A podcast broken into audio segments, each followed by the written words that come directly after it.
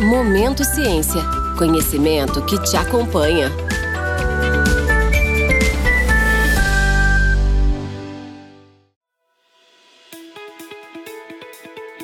Você trabalha, ama ou tem curiosidade sobre o mundo da ciência? Esse é o seu podcast, Momento Ciência, que irá debater sem segredos nem mistérios temas relevantes da saúde porque a nossa missão é permitir que nossos clientes tornem o mundo mais saudável, limpo e seguro. Meu nome é Janaína Araújo, sou gerente de marketing da área de diagnósticos especializados da Thermo Fisher Scientific e hoje serei a host desse episódio sobre alergias respiratórias em tempos de pandemia, o que é importante saber, que está sendo gravado remotamente. A nossa convidada é a doutora Bárbara Silva, que é médica especialista em alergia e imunologia e faz parte do corpo clínico do Fleury, atuando também como consultora médica em alergia. De acordo com a Organização Mundial de Saúde, no Brasil, 30% da população possui algum tipo de alergia. A rinite alérgica é uma das mais altas do mundo, com 25% de prevalência, seguida pela asma alérgica, que atinge cerca de 20% da população infantil e adolescente do, do Brasil. Doutora Bárbara, Aproveitando então esse contexto, você podia nos explicar por que as alergias estão aumentando no Brasil e no mundo? Obrigada pelo convite, Janaína. É um prazer estar aqui. Bom, mas antes de responder a pergunta, vamos definir o que é alergia. É uma resposta exagerada do nosso sistema de defesa, que é chamado de sistema imune, que erradamente ele passa a identificar determinadas substâncias inocentes e habitualmente toleradas pela maioria das pessoas, por exemplo, ácaros da poeira doméstica. Então ele passa a reconhecer essas substâncias inocentes como sendo nocivas e desenvolve uma série de estratégias para eliminá-las. O problema é que essas estratégias para eliminar, em vez de serem benéficas, são prejudiciais para o paciente. Isso produz uma série de alterações inflamatórias na pele e nas mucosas.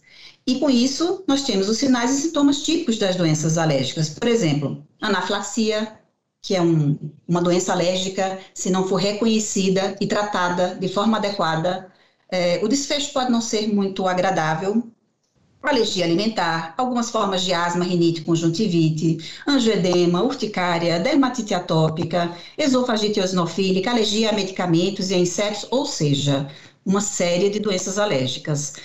E o que, que faz uma pessoa se tornar alérgica? O que, que faz com que uma pessoa responda de maneira exagerada a um estímulo?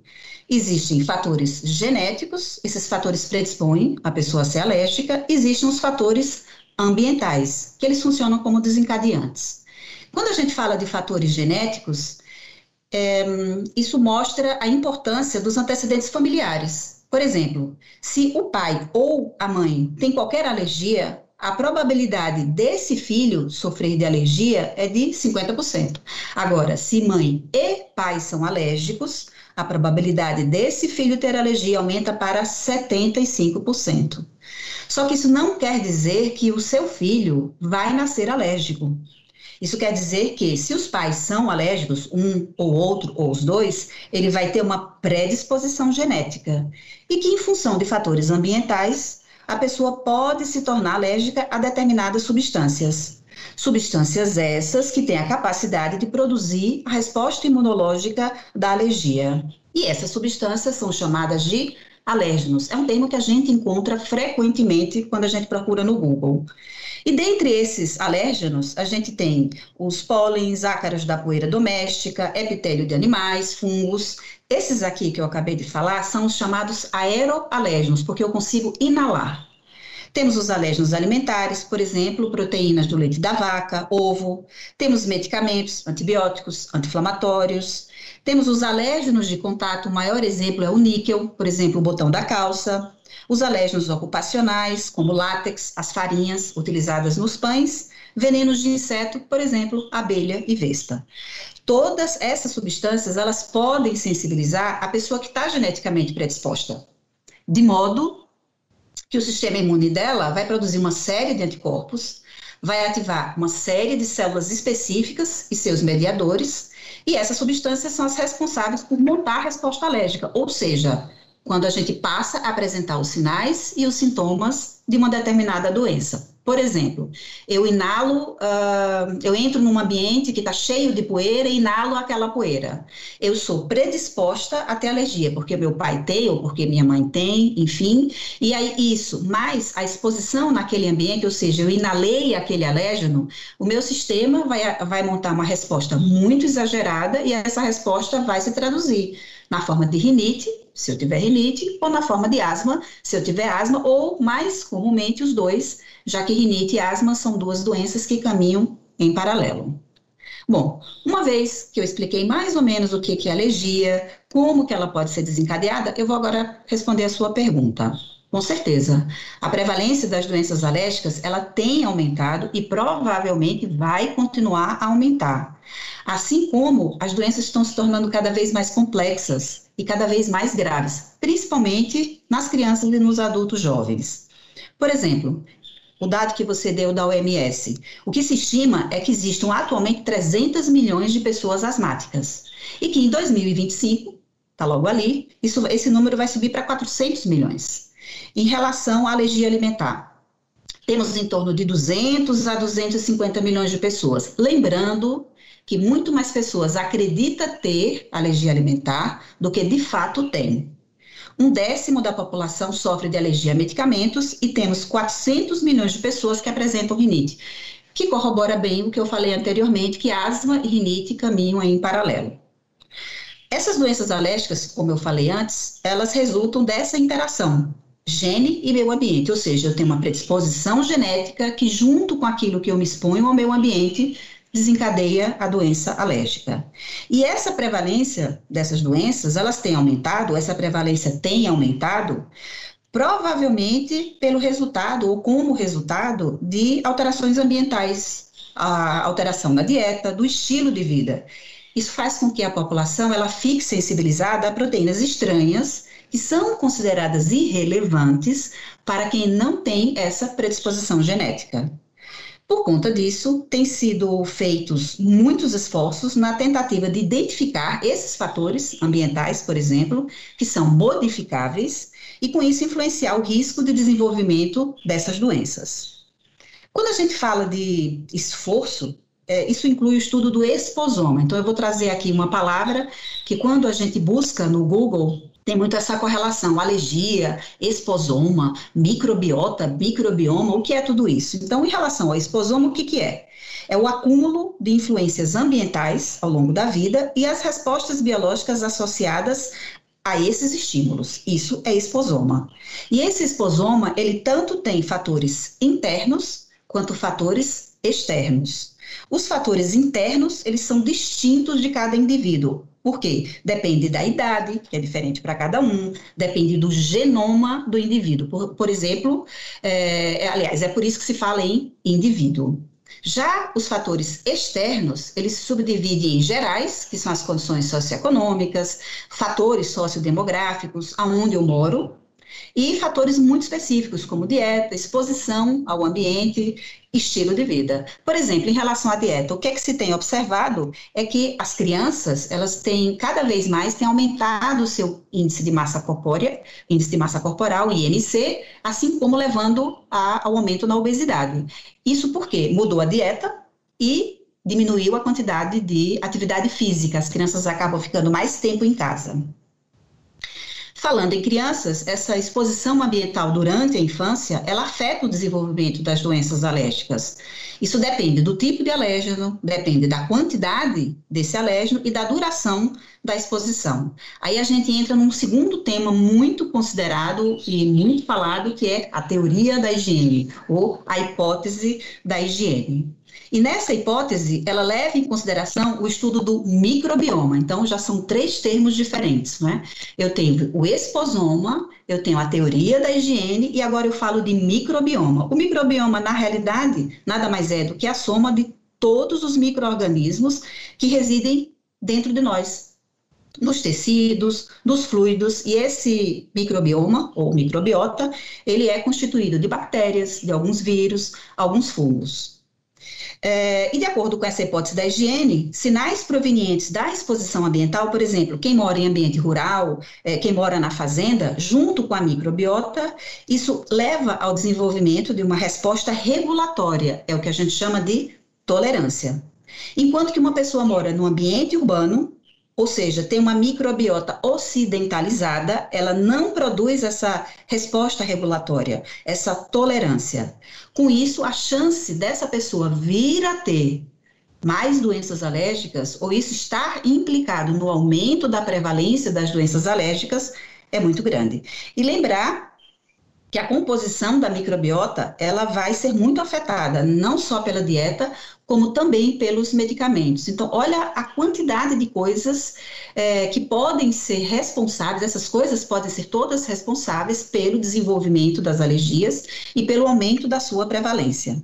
Por isso que a gente fala que uma profilaxia ambiental adequada com base na sensibilização e de acordo com aquilo que o paciente é exposto, junto com um tratamento farmacológico adequado, tudo isso pode aliviar os sintomas. Então, voltando à pergunta é, inicial, por que é que há um aumento nessa prevalência? É muito fácil porque a gente mudou o nosso ambiente. A nossa característica genética, isso não muda muito, mas o ambiente, isso muda bastante. Então, eu acabo ficando em ambientes mais fechados, principalmente durante a pandemia, né, que foi necessário e ainda continua sendo necessário a gente permanecer mais tempo dentro de casa. Então, a gente permanece mais tempo dentro de casa. A gente permanece mais tempo sentado, olhando as mídias, sejam elas através do computador, sejam elas através do celular. Então, eu não brinco lá fora, sendo criança. Então, eu não, até pela violência, enfim, tem vários outros fatores. Eu não tenho mais tanto esse contato com a terra, com as árvores. Então, tudo isso faz com que haja um aumento na prevalência das doenças alérgicas.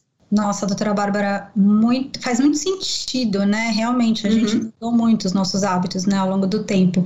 E agora, com o início do inverno, é, a gente sabe que as pessoas que sofrem né, de doenças crônicas e doenças alérgicas é, estão mais predispostas né, a ter crises. Você pode explicar um pouquinho quais seriam os desencadeantes alérgicos né, decorrentes né, desse, dessa estação do inverno e quais cuidados poderiam ser tomados para tentar minimizar essas crises? Claro. Bom, primeiro que durante o inverno são algumas doenças mais comuns que aumentam em frequência nesse período. Seriam as doenças respiratórias, isso dentro da alergia, rinite, asma, eventualmente conjuntivite e da pele a dermatite atópica. E um dos principais agentes causais é o ar frio e seco que é muito comum nessa época. E o ar frio e seco, ele age, no caso das vias respiratórias, como um irritante. E como irritante, ele vai causar, no caso da rinite, os espirros, a coriza, a obstrução nasal, um, e no, no, ouvido também prurido, na garganta, prurido ou coceira, né? Tosse, falta de ar, que é a dispneia, é o sinônimo de, de dispneia. E é, mesmo esse isolamento social, como eu falei, né? Como as pessoas ficam mais tempo dentro de casa, aquele ambiente não é tão arejado como deveria, não é tão limpo quanto deveria para a gente tirar os ácaros ou diminuir a quantidade da poeira ambiental, da, da poeira doméstica. E como as pessoas ficam mais tempo em casa, então a chance que eu tenho de vir a ter crise é maior também por esse fator. Além do ar frio e seco, a gente tem a baixa umidade do ar. A gente escuta muitas vezes, né? Olha, a umidade relativa do ar está tanto, está abaixo de 50, está abaixo de 40, que são níveis muito críticos. E por que, que essa baixa umidade é, ela é ruim para as doenças alérgicas? Porque ela leva ao ressecamento das mucosas nasais, portanto, com a piora dos sintomas alérgicos. Se eu pioro uma crise de, ou se eu desencadeio ou pioro a rinite, consequentemente eu vou piorar ou desencadear uma crise de asma, já que nariz e as vias respiratórias estão juntos, daí se chama de vias aéreas unidas. Eu posso ter, por conta do ar seco, frio e da baixa umidade, o sangramento nasal, eu vou ter o ressecamento da pele, para quem tem dermatite atópica, cuja pele é naturalmente, quando eu digo naturalmente, porque faz parte da doença, a pele é seca, então ela fica mais seca ainda, tem irritação nos olhos. E os cuidados que a gente deve ter, principalmente com crianças e com idosos, porque esses são os que mais, os mais, os que mais sofrem, né? E quais seriam essas medidas que a gente pode ter? No site da ASBAI, quem tiver interesse pode buscar lá, é, tem algumas orientações. Por exemplo, em relação à roupa de cama, lavar com frequência, ou seja, lavar pelo menos semanalmente, porque é, a gente pode ter restos de insetos, a gente pode ter os, os, uh, os próprios ácaros, a gente não enxerga os ácaros, a quantidade por milímetro quadrado de ácaros é enorme, né? E a gente não enxerga, o que por um lado é bom, deve usar uma capa para esse, é, para esse colchão, lavar os lençóis e as fronhas pelo menos uma vez por semana, evitar cortina, evitar carpete. Isso a gente já muita gente já não tem, né? pelo menos os carpetes, os bichos de pelúcia e as estantes uh, nos quartos. O ideal é não ter, mas se tiver, lavar, limpar com frequência, nunca espanar os móveis, porque quando a gente espana, a gente está espalhando os ácaros para o meio ambiente, e aquela poeira fininha, na hora que a gente termina de espanar, ela vai cair no chão. Quando ela cai no chão, isso pode vir a ser o desencadeante de uma crise. É, passar pano úmido na casa, nos banheiros, uma atenção que é muito importante. Quem é que nunca teve um pontinho preto no canto do teto do banheiro, né? Que aquilo ali é fungo. A gente pensa, ah, uma coisa tão pequena, mas essa coisa tão pequena pode servir de desencadeante para uma crise de rinite ou uma crise de asma. Mesmo os animais de estimação. Tem pessoas que falam, ah, eu tenho alergia a, a, cachorro, ou eu tenho alergia a gato. Sim, a gente tem métodos específicos para diagnosticar essas alergias utilizando componentes, mas isso é uma conversa que vai ficar para mais para o final.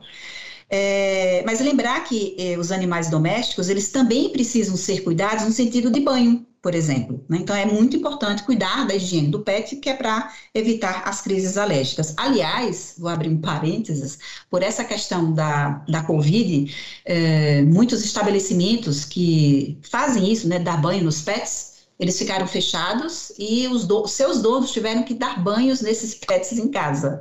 Alguns deles adiaram bastante esse tempo, a gente não tem nenhum estudo em relação a isso, pelo menos eu não conheço, o quanto aumentou a incidência de alergia respiratória causada pelos pets durante a pandemia.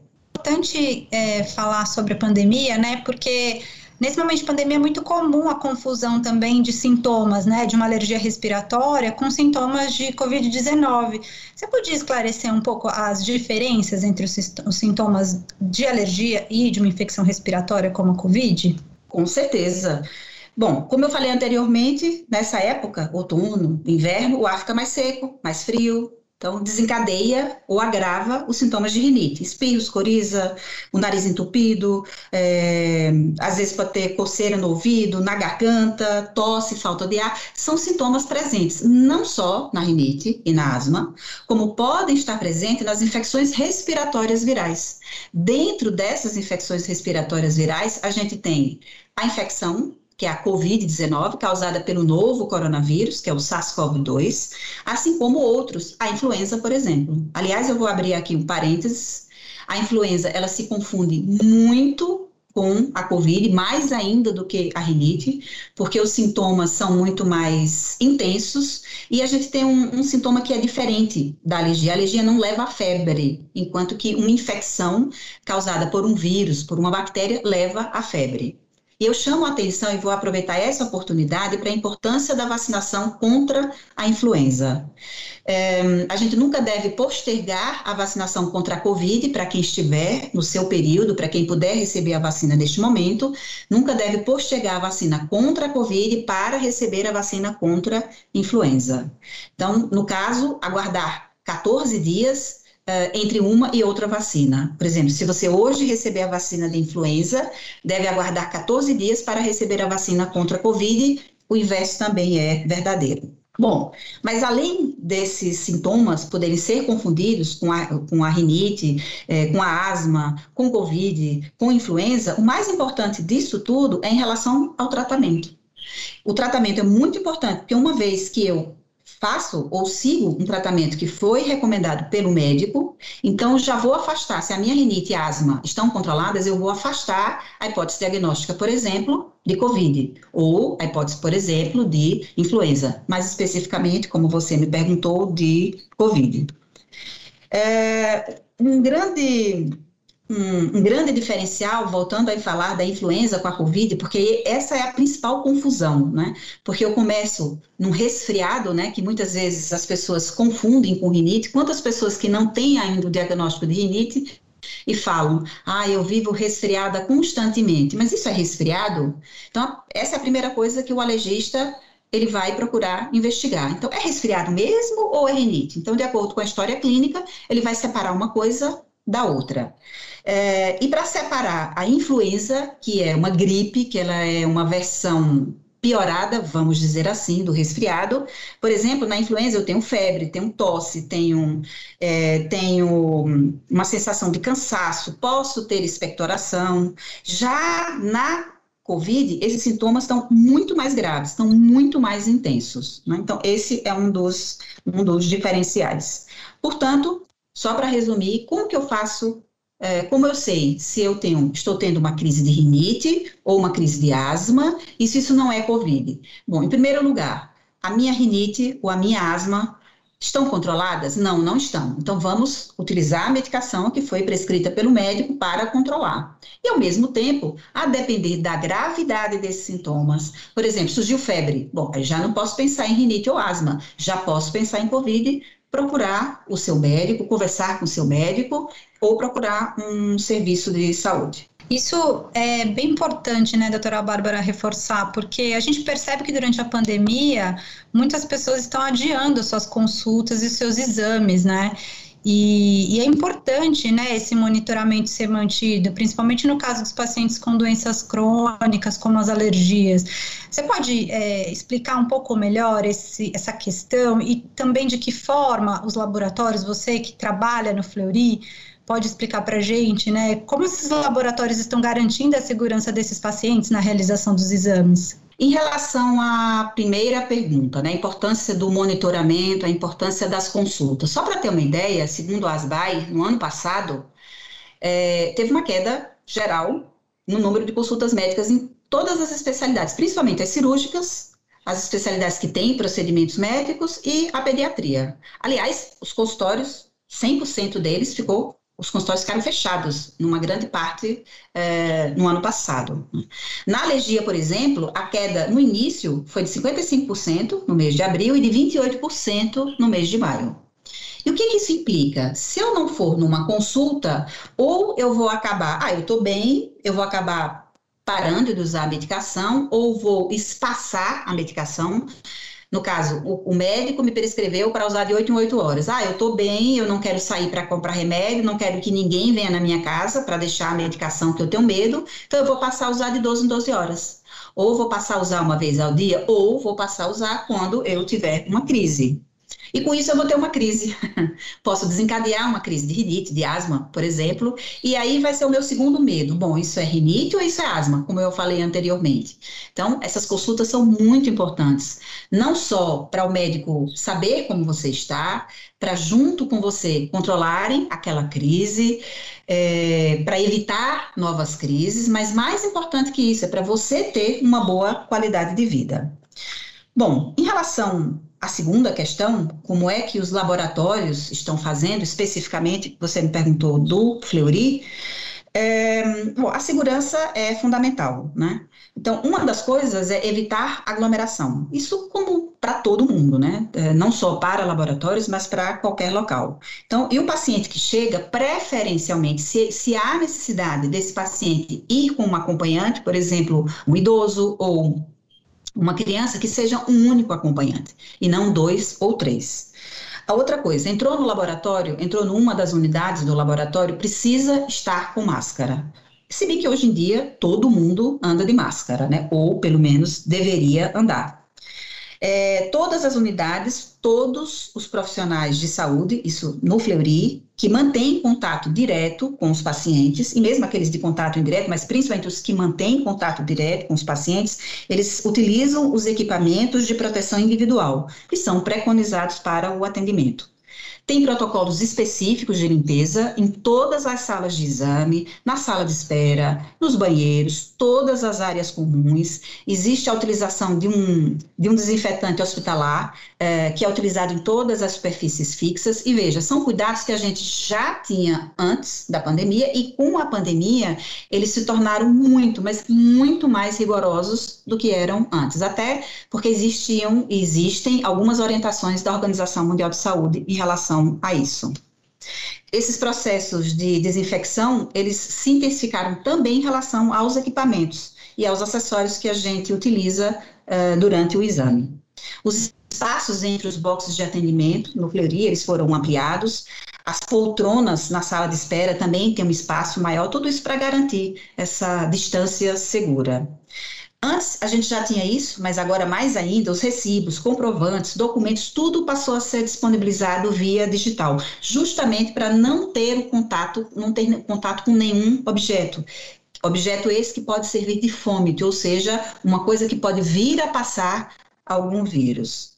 Se a pessoa uh, não pode ir até o Flori, seja porque ah, eu tenho medo, eu não quero ir, ou porque não pode mesmo, existe o atendimento domiciliar, que inclusive a quantidade de exames ou o portfólio de exames que a gente dispunha antes da pandemia para ser realizado nas casas das pessoas, ele aumentou, ele ampliou, justamente para diminuir essa ida até o laboratório para aqueles que não querem ou não podem. Então, todas as equipes que atendem em casa, elas seguem os mesmos protocolos de segurança dos profissionais que atendem nas unidades. Tudo isso com todo o cuidado possível.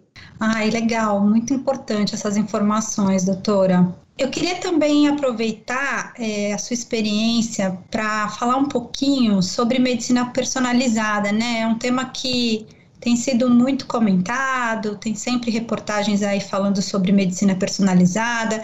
E queria saber de você, de que forma você enxerga a evolução do diagnóstico da alergia em relação à medicina personalizada?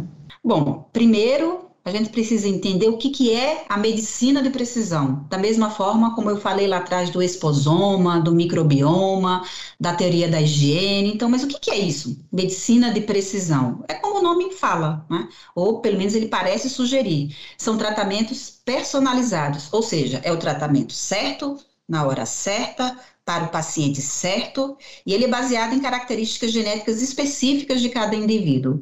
E não se refere apenas ao tratamento, se refere também ao diagnóstico. Um, só que para a gente poder ter uma medicina de precisão, ou uma medicina personalizada, antes disso, eu tenho que ter um volume enorme de informações genéticas e médicas. Essas informações elas têm que vir de várias populações, de vários grupos diferentes. Isso tudo deve ser coletado, analisado e devidamente processado. É como se eu tivesse uma biblioteca. E a partir dessa biblioteca, o sistema né, de um computador, por exemplo, ele vai buscar essa informação. Então, esse é o principal enfoque da medicina de precisão. Os tratamentos, eles têm que considerar não só as diferenças genéticas de cada um, né? Porque cada indivíduo é um indivíduo, então ele tem uma característica genética que lhe é própria. A gente tem que considerar as diferenças ambientais, como a gente falou lá atrás, e também as diferenças epigenéticas. Olha, um, um outro tema. A gente falou de esposoma, a gente falou de microbiota, microbioma, a gente falou sobre a teoria da higiene, dentro da medicina da precisão, o que é epigenético?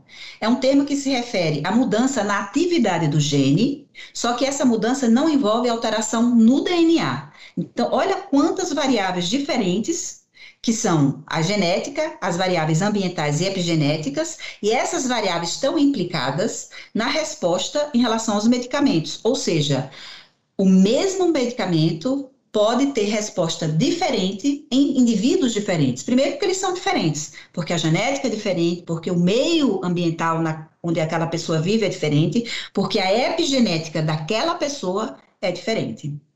Então, com essa experiência de vários serviços, ampliando esse reconhecimento de defeitos gênicos, é possível escolher os melhores medicamentos disponíveis aos pacientes.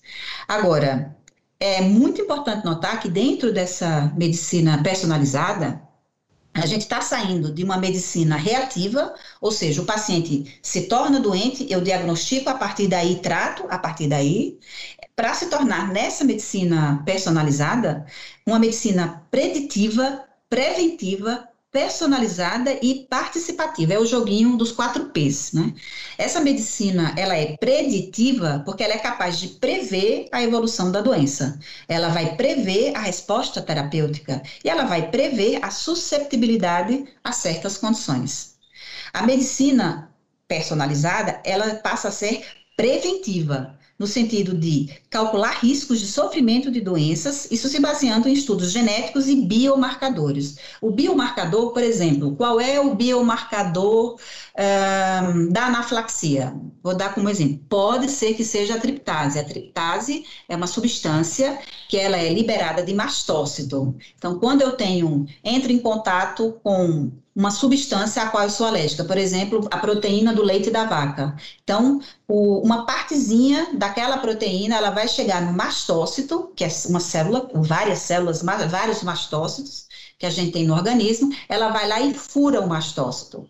Quando ela fura o mastócito, ela libera mediadores, por exemplo, a histamina, que provoca é, o nariz coça, espirro top, na pele provoca urticária, entre outras funções, e a triptase. A triptase pode ser que seja um biomarcador da anaflaxia. E em relação a todas essas uh, definições de indivíduos e populações em risco, é que a medicina se torna, além de preditiva, ela se torna preventiva. Além disso, a medicina personalizada, ela tem que ser como no sentido mesmo, personalizada. O que, que é isso? Ela realiza diagnósticos, tratamentos, previsões e prevenção de acordo com cada paciente. Então, o que é para mim não é para você, que não é para Cicrano, não é para Beltrano. E participativa, que eu considero dos quatro P's o mais importante, é no sentido do papel ativo dos pacientes na tomada de decisão. E quando eu digo isso, não me refiro a desculpa a expressão, empurrar com a barriga ou é, deixar o paciente decidir sozinho. Não, é colocar na mesa todas as possibilidades. Olha, a gente é o, o diagnóstico é esse, a possibilidade de tratamento A, B, C ou D. Na minha experiência, A é melhor, ou a B, ou a C, ou a D, e junto com ele tomar essa decisão. Por isso essa medicina participativa. E com isso, nessa medicina participativa, a gente leva em consideração os direitos, os deveres, os valores, as virtudes, não só dos pacientes, mas também do profissional que cuida daquele paciente. E falando um pouco mais além, quando a gente fala em diagnóstico de alergia, a gente tem testes in vivo e testes in vitro. Testes in vivo é aquilo que eu realizo, vamos dizer assim, ao vivo. Por exemplo, os testes cutâneos. O prick teste ou PAT-teste, né, que são testes, é, que são ferramentas diagnósticas dentro da alergia e ainda são muito utilizadas e ainda continuam sendo uma das, uma das principais ferramentas. Só que lembrar, os testes cutâneos têm que ser realizados por profissional qualificado e especialista, e eles normalmente eles são seguros, são rápidos em sua realização, eles têm um custo acessível e são confiáveis. Os exames laboratoriais, que são os testes in vitro, a gente pode pesquisar a IgE total, a gente pode pesquisar diferentes IgEs específicas, por exemplo, IgE específica para leite, IgE específica para, é, para cacau, por exemplo, eu ia dizer chocolate, mas o chocolate não é um alérgeno, e sim o cacau.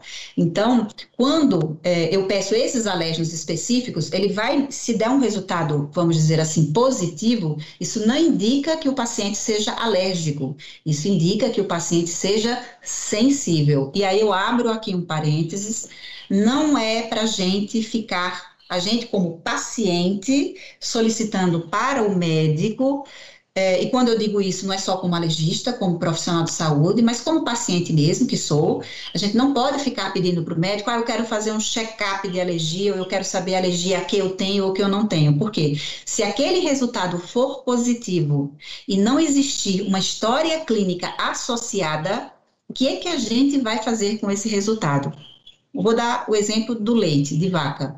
Eu digo, ah, eu quero fazer um teste, a IgE específica, para saber se eu tenho alergia ao leite de vaca. Ok, mas você tem algum sintoma quando você toma o leite de vaca? Não. Você já aconteceu alguma vez? Não. Então vamos dizer que mesmo assim eu faço aquele exame. O resultado vem positivo. O que isso quer dizer?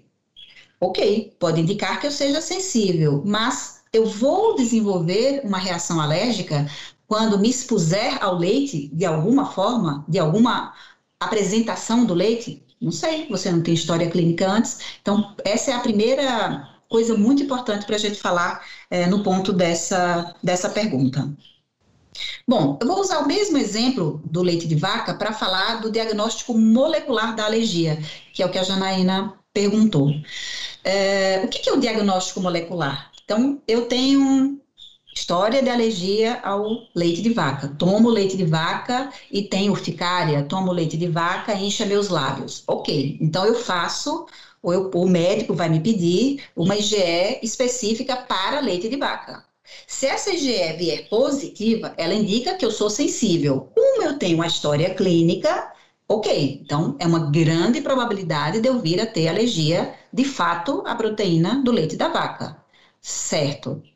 Eu sei que tenho alergia, uma grande chance, mas como essa minha alergia ela é grave, ela não é? O que, que vai acontecer se acidentalmente eu ingerir o leite? Porque isso é uma coisa muito frequente. Em crianças, então, que vão em escolinha, as mães que têm crianças com alergia à proteína do leite da vaca, elas sabem o quanto é difícil no momento que essas crianças entram na escola. Então, como que eu sei se essa ingestão acidental vai produzir uma reação mais grave ou menos grave. Aí entra a alergia molecular, que nada mais é do que eu pegar aquele leite, aquele leite total, aquele extrato total, que ele contém proteínas alergênicas e não alergênicas, e vou quebrar esse leite total em pedaços bem pequenininhos. E esses pedaços bem pequenininhos são aqueles que realmente importam numa alergia. Então, se determinados pedacinhos forem positivos, isso vai me dizer, eu vou dizer aqui para vocês, é a caseína. Se a caseína vier positiva, tiver aquele valor positivo, bom, então a reação que pode vir a ter costuma ser grave ou pode vir a ser grave. Então, existe todo um tratamento e todo um cuidado que o alergista vai indicar para essa criança ou eventualmente para o adulto quando for um outro tipo de de alergia. Então, voltando, a, a pergunta é: em que pé que a gente está e o quanto eu acho que esse diagnóstico molecular pode influenciar ou pode fazer-nos evoluir em relação ao diagnóstico das alergias? Com certeza, muito, muito mesmo. Aliás, o diagnóstico molecular já nos ajuda muito, justamente pelo que acabei de falar aqui que vai nos dizer se aquela reação é mais ou menos grave. No indivíduo polissensibilizado, eu posso ter alergia, como quem não já, quem nunca, né? Quem nunca chegou no consultório e disse, ah, eu tenho alergia a tudo. Tenho alergia a poeira, tenho alergia a mofo, tenho alergia a tudo. Mas será que tem mesmo? Será que é, não é uma reação cruzada? E isso a alergia molecular nos diz. Ah, não, o que você tem, a sua alergia de fato é a, por exemplo, ácaro da poeira doméstica. O restante todo é que eles, eles têm uma coisa em comum entre eles e parece que você reage a tudo, mas não é. É só para essa partezinha aqui. Então, a alergia molecular também faz isso.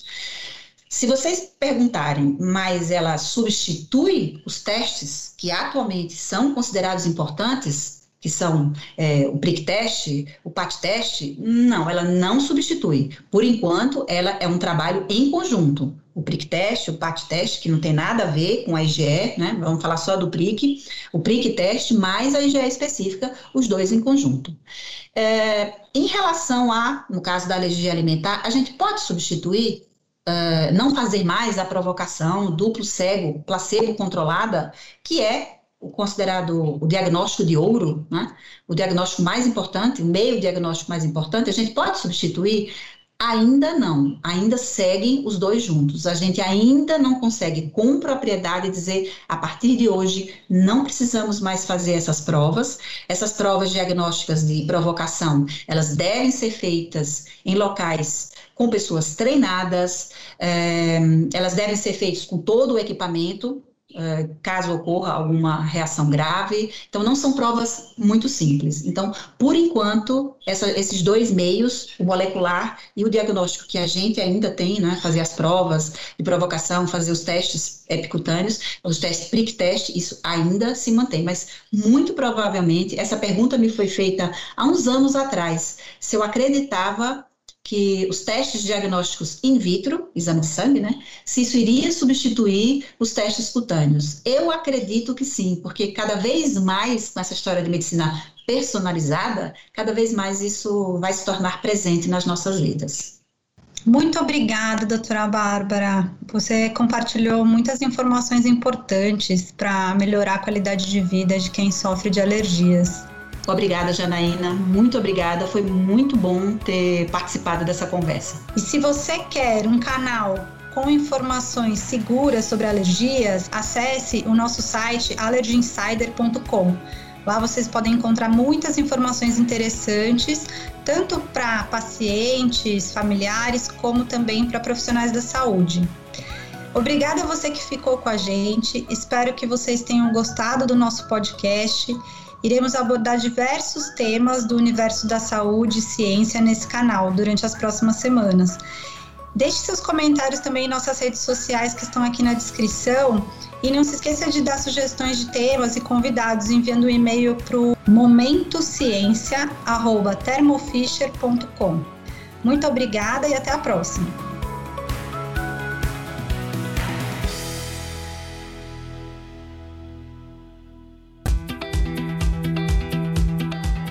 Momento Ciência é um podcast da Thermo Fisher Scientific, em produção pela U Project Content House.